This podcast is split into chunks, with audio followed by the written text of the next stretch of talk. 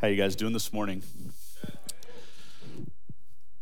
I said at the 8:30 that it's been 3 months since I've preached in the last 6 years. That's the longest kind of span of time that I've gone without preaching. So I had to shake off some cobwebs at the 8:30.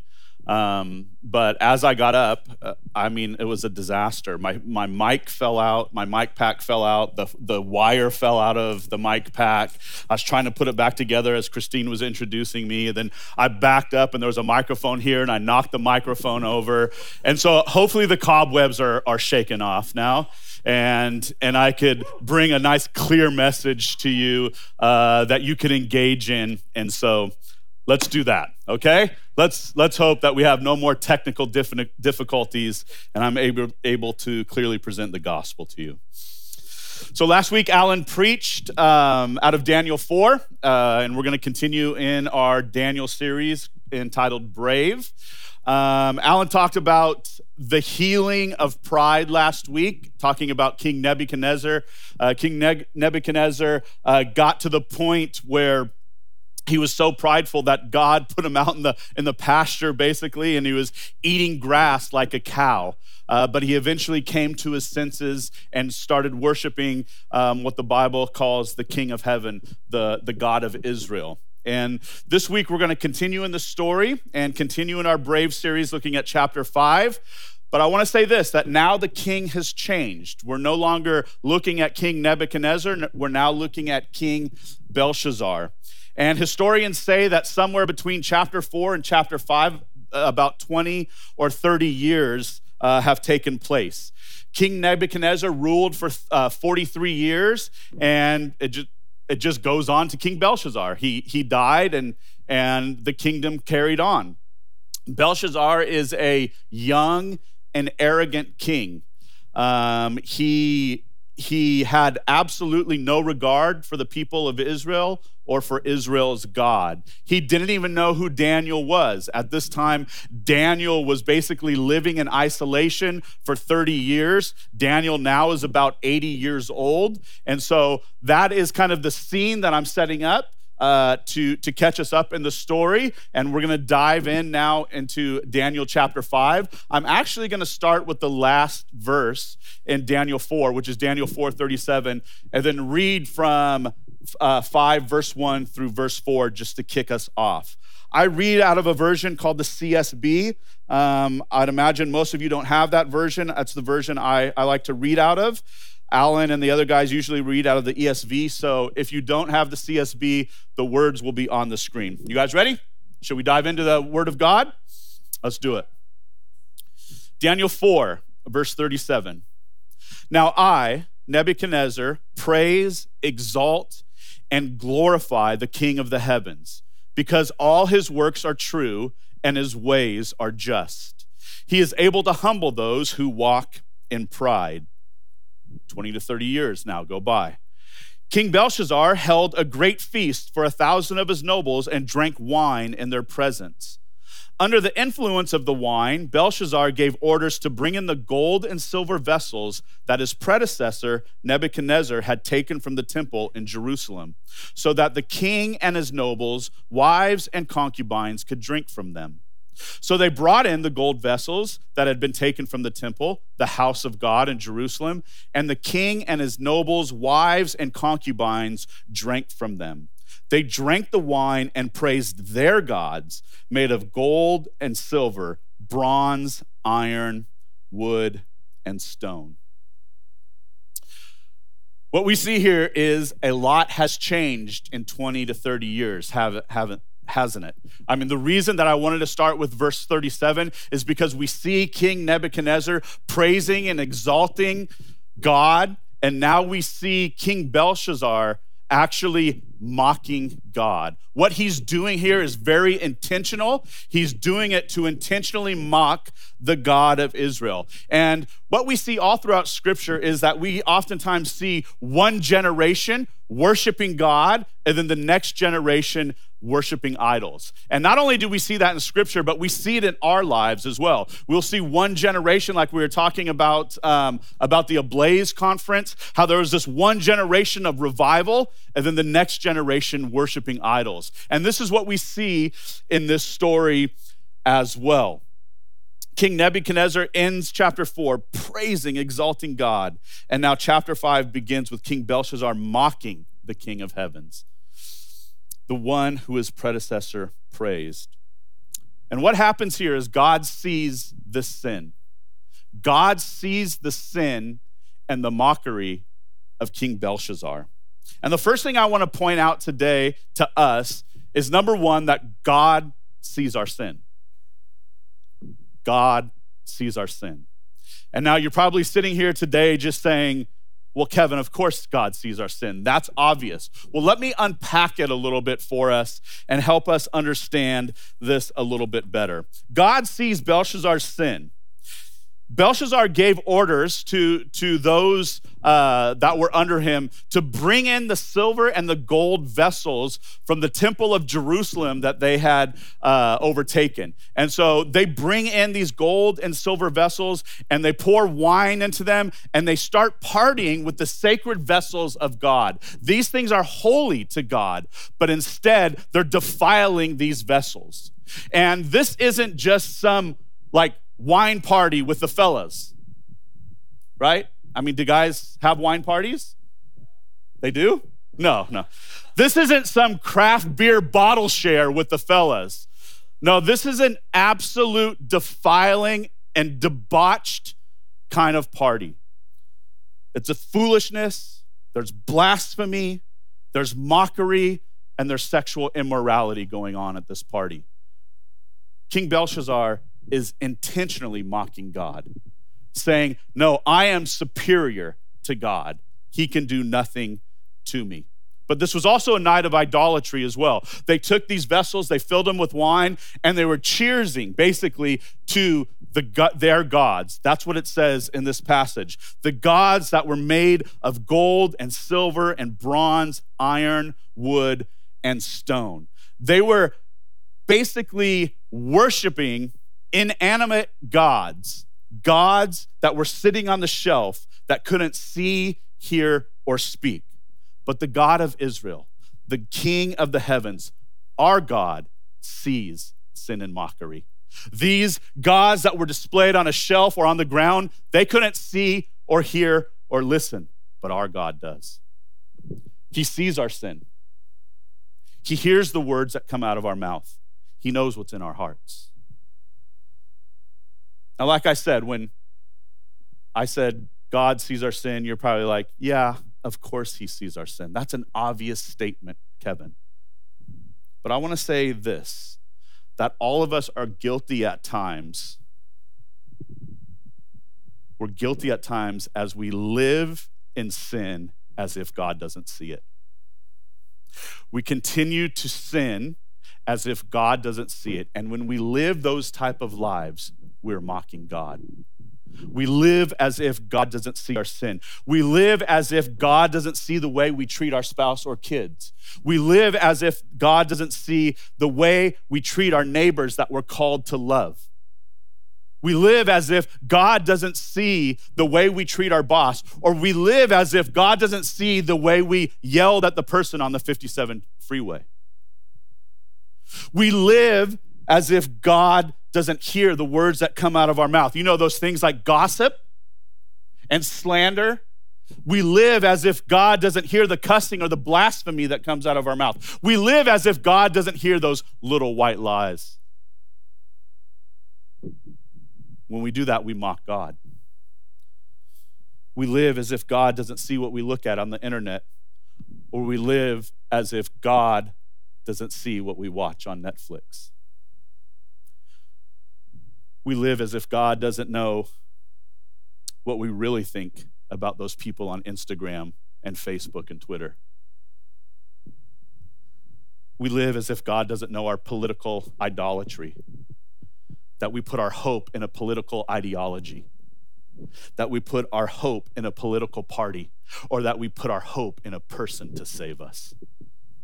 See, we live as if God doesn't see our pursuit of money taking precedence over our pursuit of Jesus. We live as if God doesn't see that we'd rather be comfortable than sacrificially living for the sake of God. And when we live like that, we're mocking God. We live as if God doesn't see what we do with the majority of our free time or where we spend our money or where we find joy. We live as if God doesn't know what's on our hearts and minds. He does. He's the Spirit of the living God living within you. See, we live as if God doesn't see our sin. And when we live like that, we're no different than Belshazzar. See, we are Belshazzar. We are Belshazzar. Now, I know this is a tough message, so bear with me. There is good news in this message. We're going to talk about repentance. We're going to talk about the loving kindness of God that leads us to repentance. But you have to hear the hard truth before you hear the good news.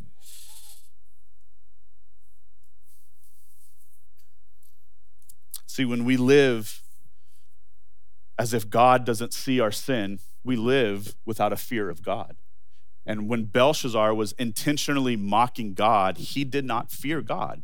He felt that he was superior to God. He had no fear of him. And when we live as if God doesn't see our sin, we live as if we don't fear him, as if there are no consequences for our sin. But sin must be dealt with. And the Bible says that God will not be mocked. But the beauty of the gospel, ready? Here we come.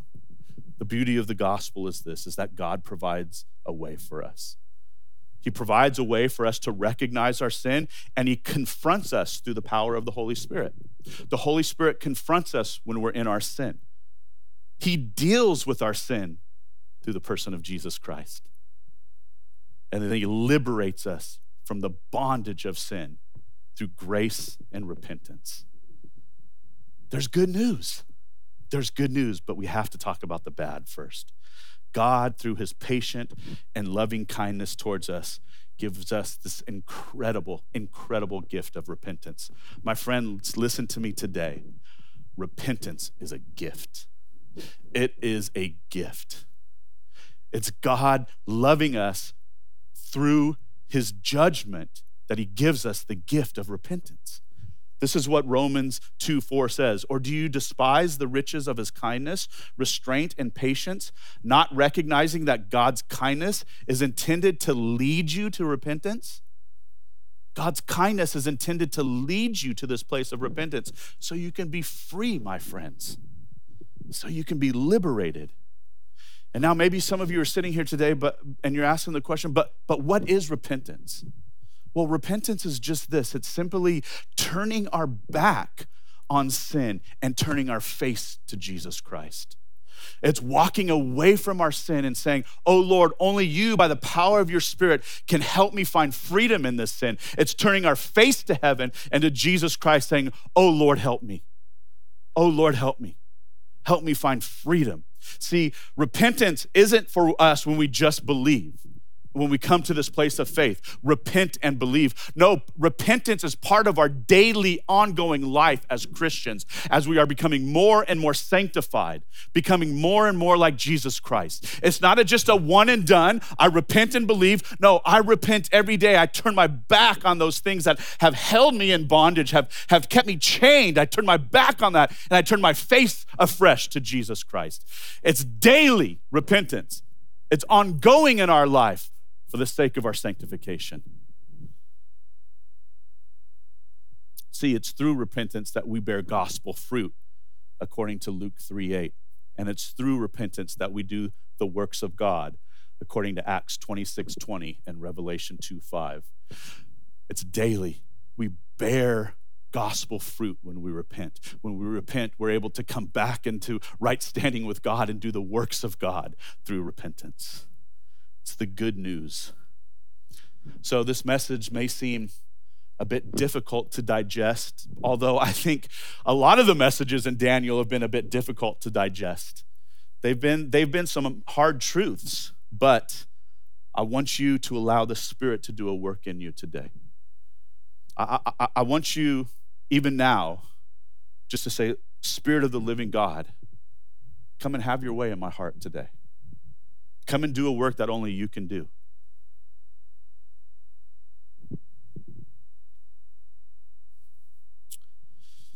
I want you to get to the place today, like JD said, where you're brave enough to repent. Because repentance requires bravery. It really does. All right, number two. Second thing I want to look at is that God confronts us in our sin. God confronts us in our sin. Let's continue to read the story. Daniel 5, starting in verse 5. Now, this is in the middle of this party where they're defiling the vessels of God. It says this: at that moment, the fingers of a man's hand appeared and began writing on the plaster of the king's palace wall next to the lampstand. As the king watched the hand that was writing, his face turned pale, and his thoughts so terrified him that he soiled himself and his knees knocked together. The king shouted to bring in the mediums, the Chaldeans, and the diviners. He said to these wise men of Babylon, "Whoever reads this inscription and gives me its interpretation will be clothed in purple, have a gold chain around his neck, and have the third highest position in the kingdom." So all the king's wise men came in, but none of them could read the inscription or make its interpretation known to him. Then King Belshazzar became even more terrified. His face turned pale, and his nobles were bewildered. See, right in the middle of this party, right in the middle of Belshazzar mocking God, the middle of this sinful, defiling, distasteful party, God confronts Belshazzar. Well, there goes the party. The thousands of them are there partying. God comes in and starts writing on the plaster of the wall. I mean, just I could imagine just like the air in the room just went, ooh. I mean, for crying out loud, Belshazzar turned pale. His thoughts terrified him. He soiled himself. Sorry for the graphic language in the Bible, but it says that he soiled himself. He was so terrified that God is now confronting him in his sin. See, Belshazzar was probably numb and dull from all the wine and all the partying that was going on. And actually, to be honest with you, all the sex that was going on. This was a horrific party. He was probably numb and dull from it. But that's right where God confronted him. And the reality is this, the same is true for us, is that sin can make us numb and dull. It could just numb us to the power of God, to his Spirit. It can make us dull to his truth. But that's right where God confronts us, when we're numb and dull in sin. When God confronted Belshazzar, he immediately came to his senses. He probably sobered up pretty quickly, don't you think? All the wine probably just left his body. He was terrified. He had a reality check. Belshazzar, at this point, at this moment in the story, understands the seriousness of God, and he was stopped in his tracks. And what was it? What was it that yanked Belshazzar out and back into reality? It was this: the fingers of a man's hand, which began writing on the palace wall next to the lampstand. Like, I don't know about you, but God has never written on the wall at my house. He's never took the fingers of a man's hand and written words on the wall. I don't know. Has it happened to you guys? Hasn't happened to me. Happened to Belshazzar. Sobered him up real quick. And I'm sure that all of us have heard of the idiom, the writing or the handwriting is on the wall, right? The writing is on the wall. Did you guys know that that idiom comes from Daniel 5? No. Thank you, Ryan. Last service, one person said no. I think it was Jim. Ryan, you do know. You're lying. I didn't know last service. You didn't know last service, but thank you. The idiom, the writing on the wall, comes from Daniel 5. Now you all know. If you didn't know, you could go tell someone today, hey, I learned something today from the preacher with a loud voice. But if you say or hear that the writing is on the wall, it just means that there are clear signs that a situation is going to become very difficult or something is going to become very unpleasant in your life. The writing is on the wall. And when God wrote on the wall in the king's palace here, the arrogant, self-confident, sinful, idol-worshiping Belshazzar turned pale. Turned pale, terrified. He knew that at that moment, that his exalted position as king of Babylon meant nothing, that there was someone greater than him, another king that was high and exalted, who will not be mocked for defiling what is holy. Belshazzar knew that judgment was coming. So the question I have for us, what about us? Can we see the writing on the wall when we are living in sin? Can we see the writing on the wall when we know judgment is coming in our life? On Tuesday of this week, my wife and I celebrated our 24th year anniversary. Thank you for that. I'll be honest with you, you should clap harder because I'll tell you this, in 1997, nobody would have ever guessed that we would have made it to 24 years. We were a mess. And one of my friends, Jamie, who knew us in high school, she just wrote this on my Facebook post about our anniversary. She said, a waitress told us when we were out celebrating our 25th anniversary that most don't make it as long as we have in marriage. She was so proud of our accomplishment that she gave us a bunch of free stuff. I'm hoping when we go out on our 25th year anniversary, we get a bunch of free stuff. I'm just gonna tell everybody, it's our 25th year anniversary. Can I have some steak? Can I have some ice cream? Whatever. I hope we get free stuff. But the sad thing is that what the waitress said is true. Nowadays, most people don't make it to 25 years. And so for my wife and I, it was definitely worthy of a celebration, although she had a Bible study that night, so we haven't celebrated yet. But we will. We will celebrate our 24 years. For those of you who don't know us, let me just share a little bit about our story. My wife and I got married when I was 25 and she was 24. We had dated in high school, but went our separate ways, got back together a few years later. And we got married when my wife was pregnant, 8 months pregnant with our second kid, her right here, this precious daughter of mine right here. Did you hear me correctly? Our second kid, 24 and 25. Now, obviously, we weren't Christians. We were not part of a church family. We had a family that loved us very much, but we had nobody to turn to. We just figured that we needed to just sort this out ourselves, 24 and 25 with two kids. We'll figure it out. Well, that's baloney. I'll tell you what, 1 month into your marriage, having two kids at 24 and 25 is a recipe for disaster. It will not work. So don't do it. Now, if that's all you hear today, please take that home with you. The first 5 years of our marriage was very stressful, as you could probably imagine. So at that time, about 3 years into our marriage, I accepted a job. I used to work in corporate America at Toyota. Any Toyota fans out there? Woo, all right, woo, all right. I accepted a job as a sales auditor, and that job required me to travel extensively throughout the 48 states. I didn't get to go to Hawaii and Alaska. I'm like, what's up with Toyota, man? But anyway, I traveled 3 weeks out of 4 every month with two small children at home and a marriage that was already struggling. How do you think our marriage worked? Not well. It did not work well. And so anyway, 3 years into our marriage, I take this job because I feel like this is what I have to do to climb the corporate ladder. And so I do that. It goes we get into our fourth year of marriage, and my wife and I are just fighting, screaming at each other. I am totally absent when I get home, not physically, but mentally checked out.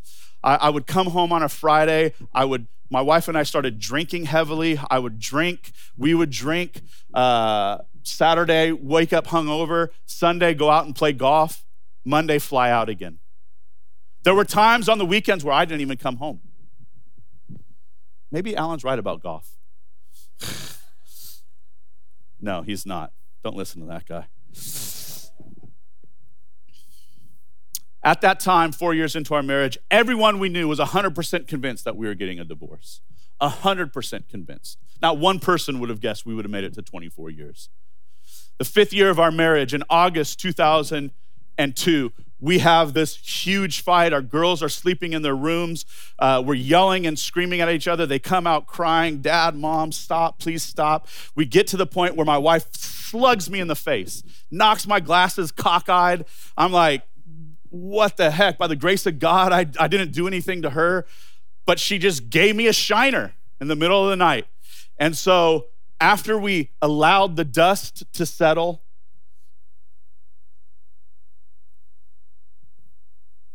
after we calmed down a bit,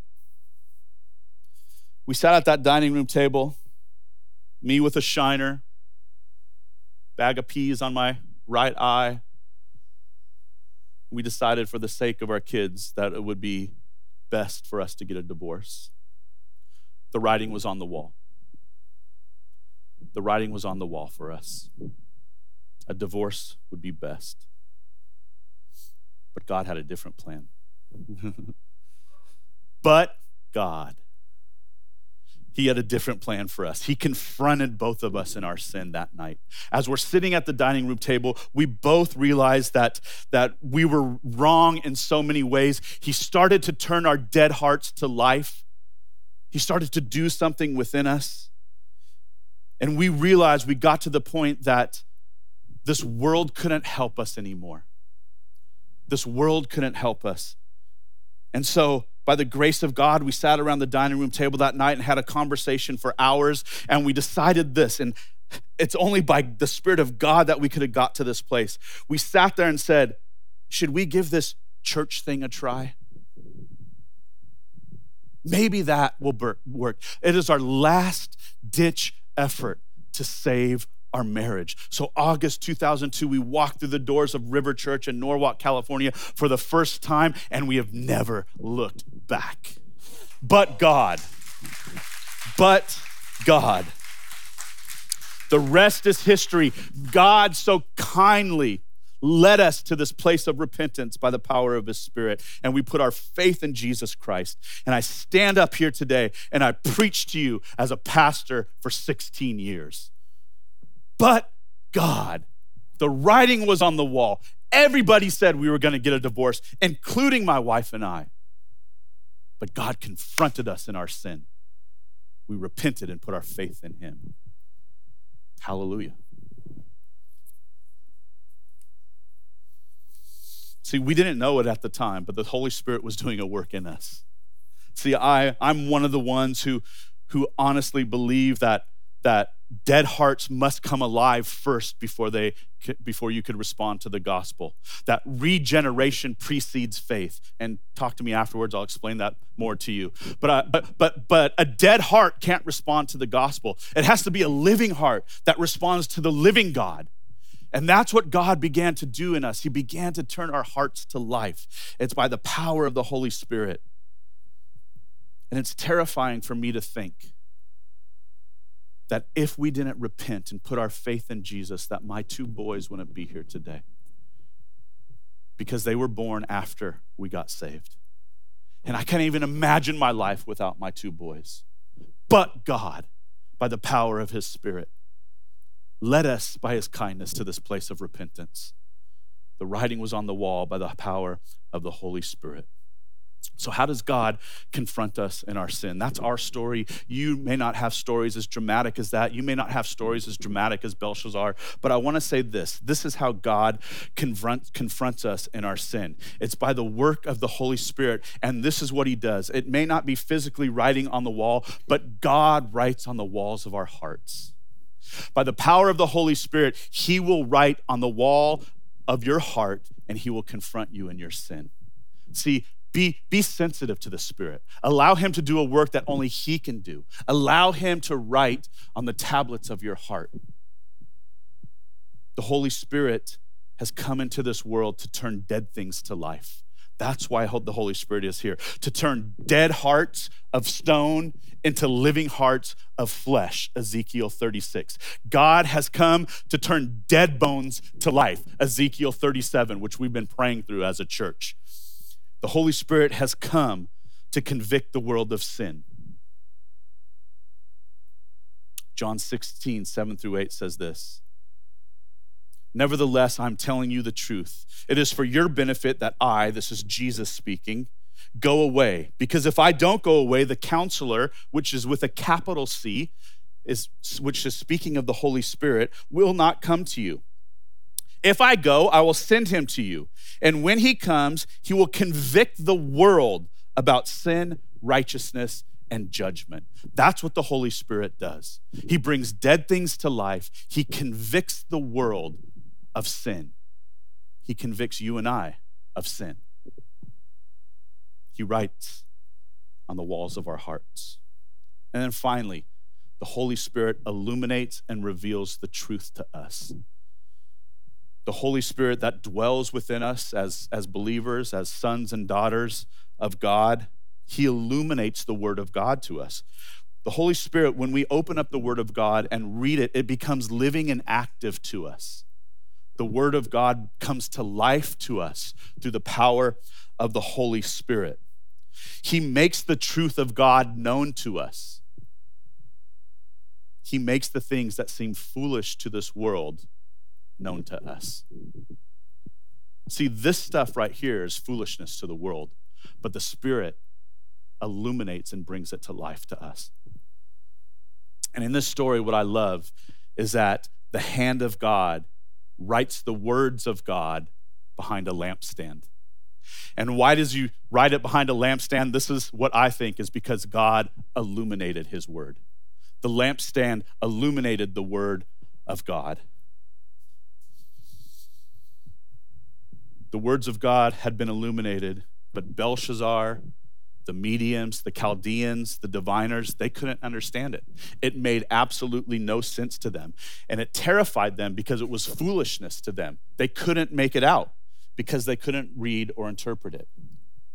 So what do? The queen does this, and I'm not going to read this portion of scripture for the sake of time, but the queen is Belshazzar's mother. That's what commentators say. So I'm going to call her the queen mother. The queen mother says this. She suggests that Belshazzar calls in this 80-year-old man named Daniel.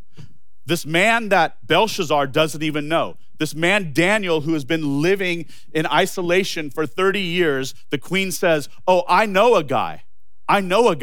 This guy, Daniel, he came in and he interpreted dreams for Nebuchadnezzar. And this is what it says in verses 11 and 12. It says, there is a man in your kingdom who has a spirit of the holy gods.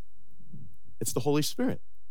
The same Holy Spirit that I just talked about that does those things for us was the spirit that was within Daniel. He was found to have an extraordinary spirit, knowledge and intelligence, and the ability to interpret dreams, explain riddles, and solve problems. Therefore, summon Daniel. Therefore, King Belshazzar, get Daniel so he could come in and interpret what's on the wall. So Daniel, living in isolation for 30 years, who is full of the Spirit, is brought in to interpret the writing on the wall. Daniel is now back in the story. He's been exalted to this place now 3 times with Nebuchadnezzar and Belshazzar. But I want to say this. I just want to pause for a minute. And I just want to encourage all of you who are getting a little bit older in age. Daniel was living in isolation for 30 years. The king didn't even know who he was. But I'll tell you this, is he was full of the Spirit. And when God called on him, he was ready. And so for those of you who are getting a little bit older in age and maybe you're thinking, oh, God's done with me. No, he is not done with you. He is not done with you. Continue to seek him. Continue to turn your face to him. Continue to allow the Spirit of God to fill you, because he will call on you again. He will call on you again. And when he does, be ready. I'm even talking to myself. I think I'm getting older in age. But I just want a fresh and filling of the Spirit so I can be ready for the next thing he calls me to.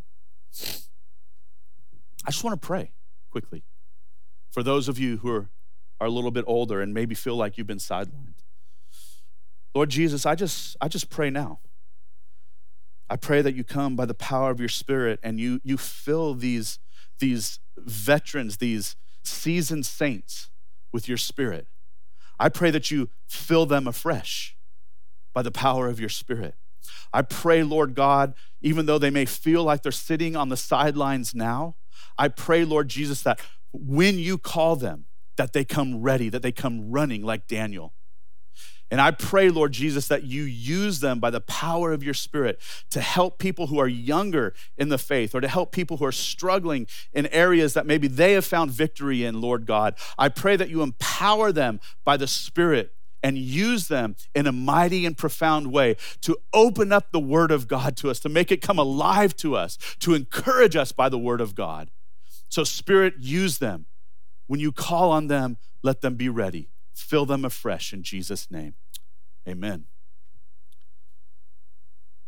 Sorry for that, guys. Just felt prompted by the Spirit. Number 3, God deals with our sin. God deals with our sin. What we see here in this great book of Daniel is we see in chapters 2, 3, and 4, they all end with King Nebuchadnezzar basically confessing. He comes to some point of confession or repentance. And because of that, God restores him. God helps him. He comes to his senses and he ends up praising and exalting God, the King of heavens. But we don't see that here at the end of chapter 5. And I'm going to read the end of chapter 5 now, and we'll see how the difference between chapters 2, 3, and 4 and King Nebuchadnezzar is different than the end of chapter 5 with King Belshazzar. So let's jump to chapter 5, still verse 23, and I'm just going to read it till the end and make a few comments, and we'll call it a day. Sound good? All right. Verse 23 says this, in chapter 5. Instead, you have exalted yourself. This is now Daniel speaking to King Belshazzar. Against the Lord of the heavens. The vessels from his house were brought to you, and as you and your nobles, wives, and concubines drank wine from them, you praised the gods made of silver and gold, bronze, iron, wood, and stone, which do not see or hear or understand, inanimate objects. But you have not glorified the God who holds your life breath in his hand and who controls the whole course of your life. Therefore, he sent the hand, and this writing was inscribed. This is the writing that was inscribed. Mene, Mene, Tekel, Parsin. This is the interpretation of the message. Mene means that God has numbered the days of your kingdom and brought it to an end. Tekel means that you have been weighed on the balance and found deficient.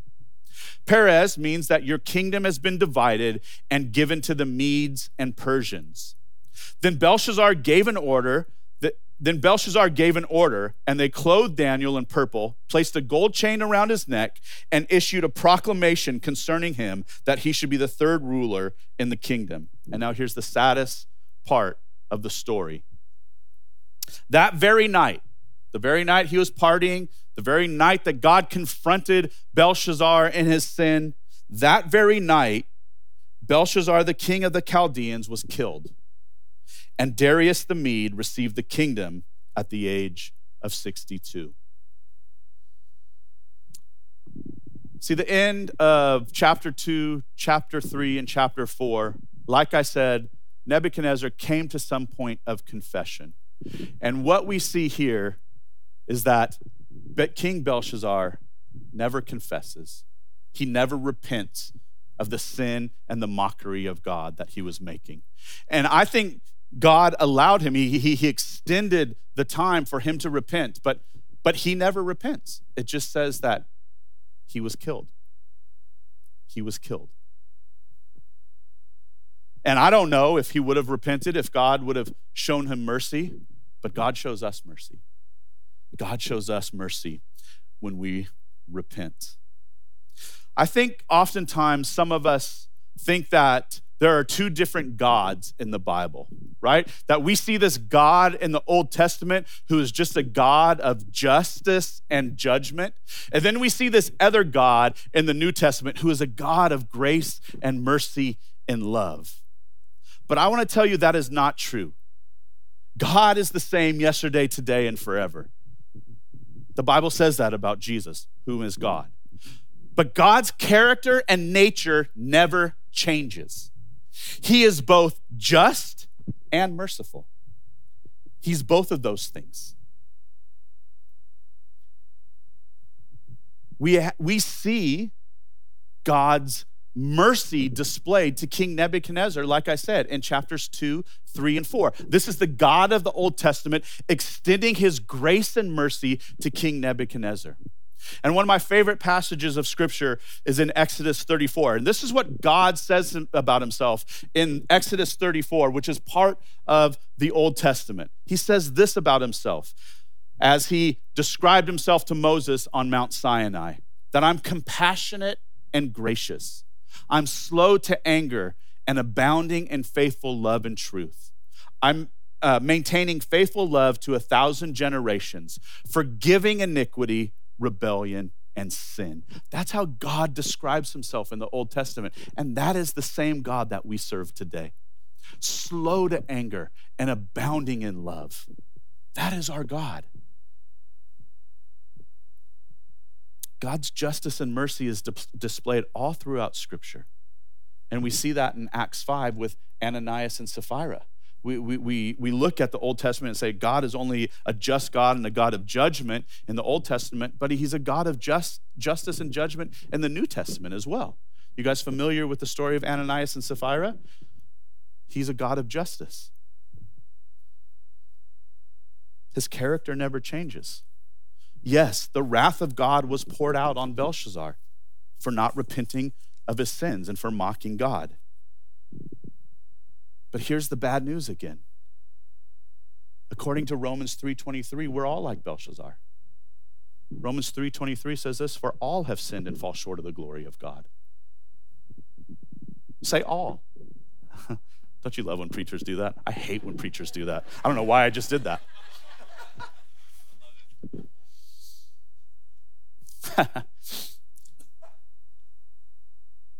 For all have sinned and fall short of the glory of God.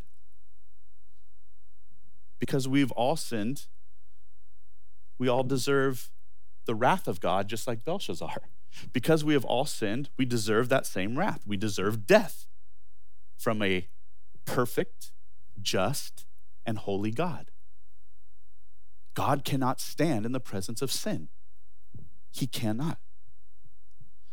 But we see the ultimate display of God's mercy and love extended to us through the cross at Calvary.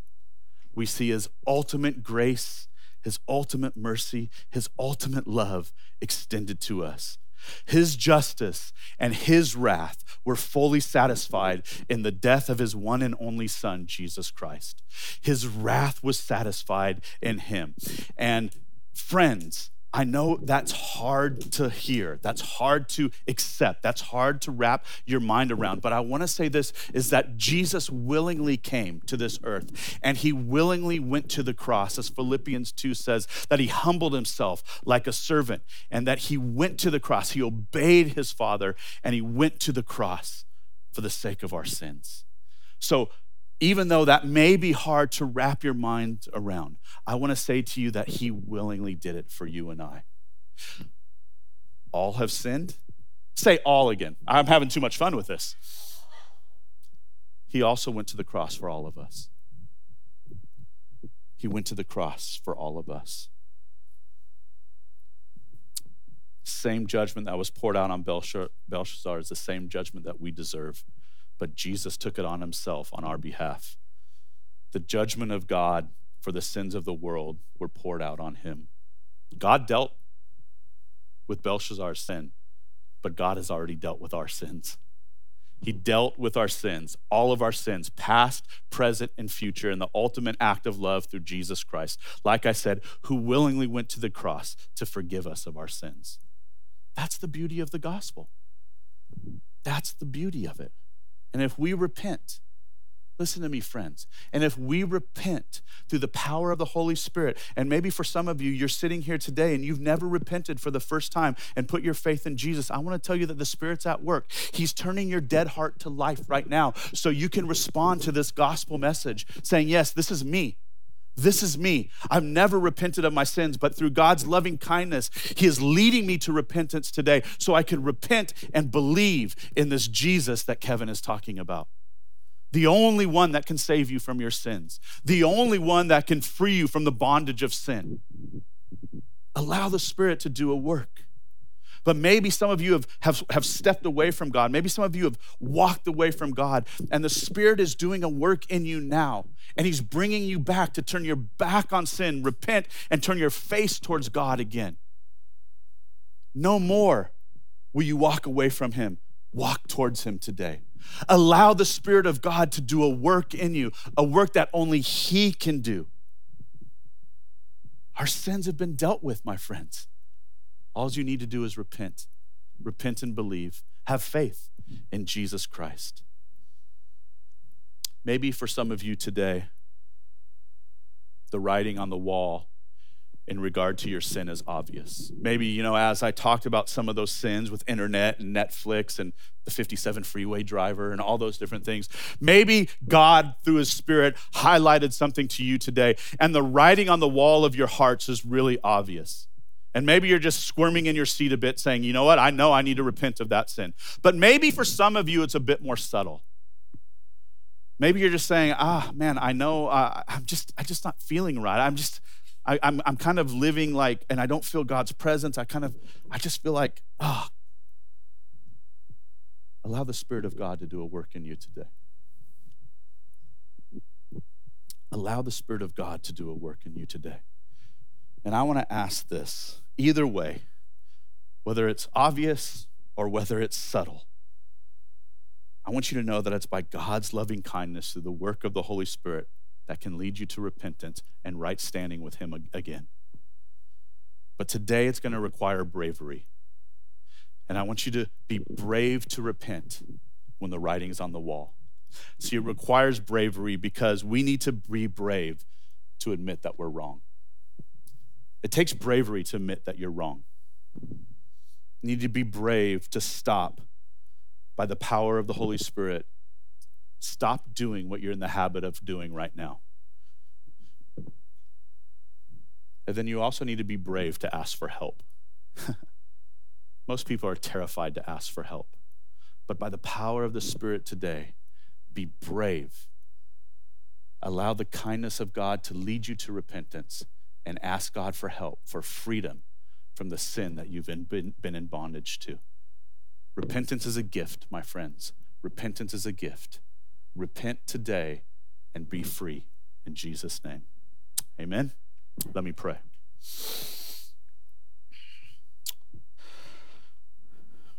Lord Jesus, I just want to start by praying, by thanking you that you willingly went to the cross at Calvary some 2,000 years ago. You humbled yourself in obedience as a servant and went to the cross.